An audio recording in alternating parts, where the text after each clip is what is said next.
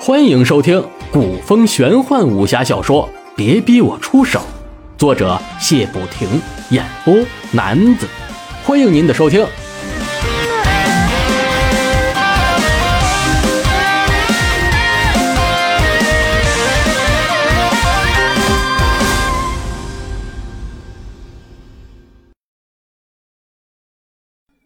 第一卷第二十二章。大话群雄上，这是个喧嚣的夜，是个不眠的夜。各派掌门大佬都聚集在了武当山上，他们来这儿的目的都是一样的，在等一个人醒来，那就是昨天装晕的朱熹。青松真人素颜看了看众人，说道。这次大会真是能人辈出，单看这些年轻人都是一流的好手啊！盟主的高徒空明大师武艺更是精湛，是其中的佼佼者。至善听后心里高兴，却摆了摆手说道：“真人高赞了，小徒年已三十好几，根本算不上年轻。”而真人高徒邱施主才真正算得上是年轻有为的高手。两人相互吹捧，让心性耿直的寂灭师太大感无趣，喝了口茶说道：“依我看，今年那神剑公子穆清风和冰美人龙吟绝对能上前三甲。”智善同素颜听后也没有反驳，算是默认了。其实他俩的身手，众人都看到了。就算是这些名震一方的掌门想拿下他们，也不可能在百招之内。寂灭师太想了想，又说道：“但最奇怪的却是里面那姓朱的小子。其实。”众人早就看出奇怪了，一个不会武功的愣小子，居然可以连胜两场，而且唐虎同吴道里都是江湖中顶尖的年轻高手。华山派掌门文人杰点头道：“嗯，老夫眼拙，实在看不出那小子的路数，可单凭运气能赢得两场比赛。”我倒还真不信。龙盖无非捋了捋胡须，说道：“呃，我跟铁掌门那两个小辈打听了一下，他的确是我恩公的弟子，可见他的样子不像是会武功啊。哎呀，看来我们是老了。我儿那几掌，就算是我也不敢硬接，可朱熹却连接了几掌。”虽说他有恩公给的灵药，可是没有点本事，那药就算再灵也没用。朱熹美美的睡上一觉，醒来后大有感触，原来这装晕好用的很，一切麻烦的事儿两眼一闭都不用管了。朱熹醒来后早就听到外面众人的话，心想。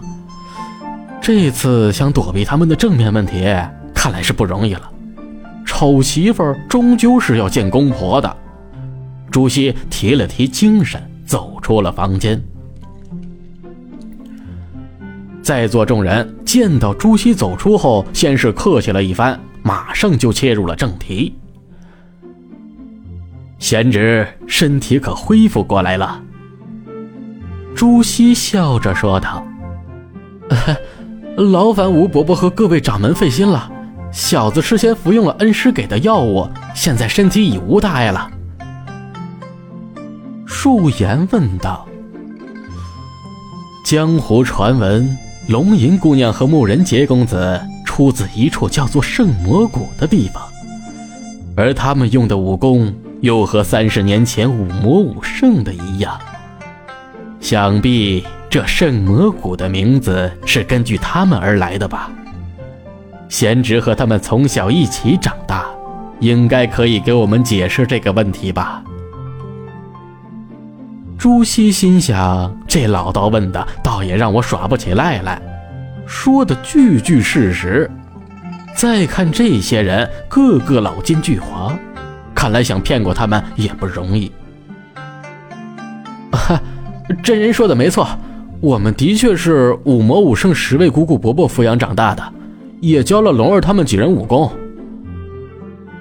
寂灭听后抢着说道：“难道他们正邪人士可以在一起相处吗？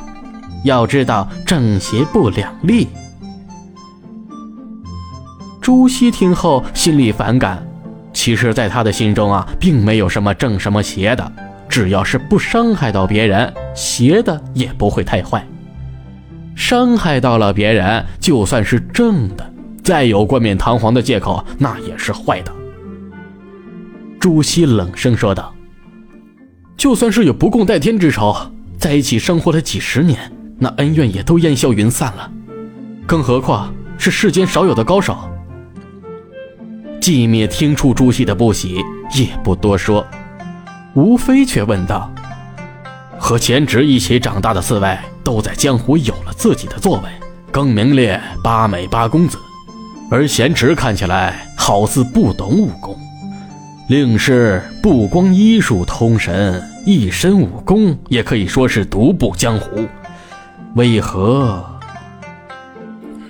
朱熹心想：“你们总算是慢慢的切入了正题。”笑着说道：“哈。”诸位前辈不知，小子年幼时曾被厉害的毒物咬过，幸亏恩师相救，昏迷了三年才可恢复。不过由于身子太虚，根本就不能习武。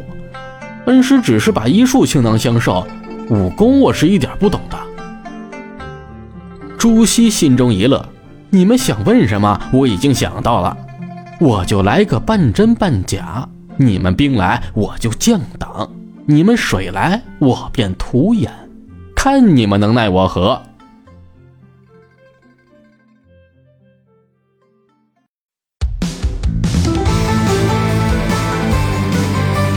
您刚才收听到的是古风玄幻武侠小说《别逼我出手》，作者谢不停，演播男子。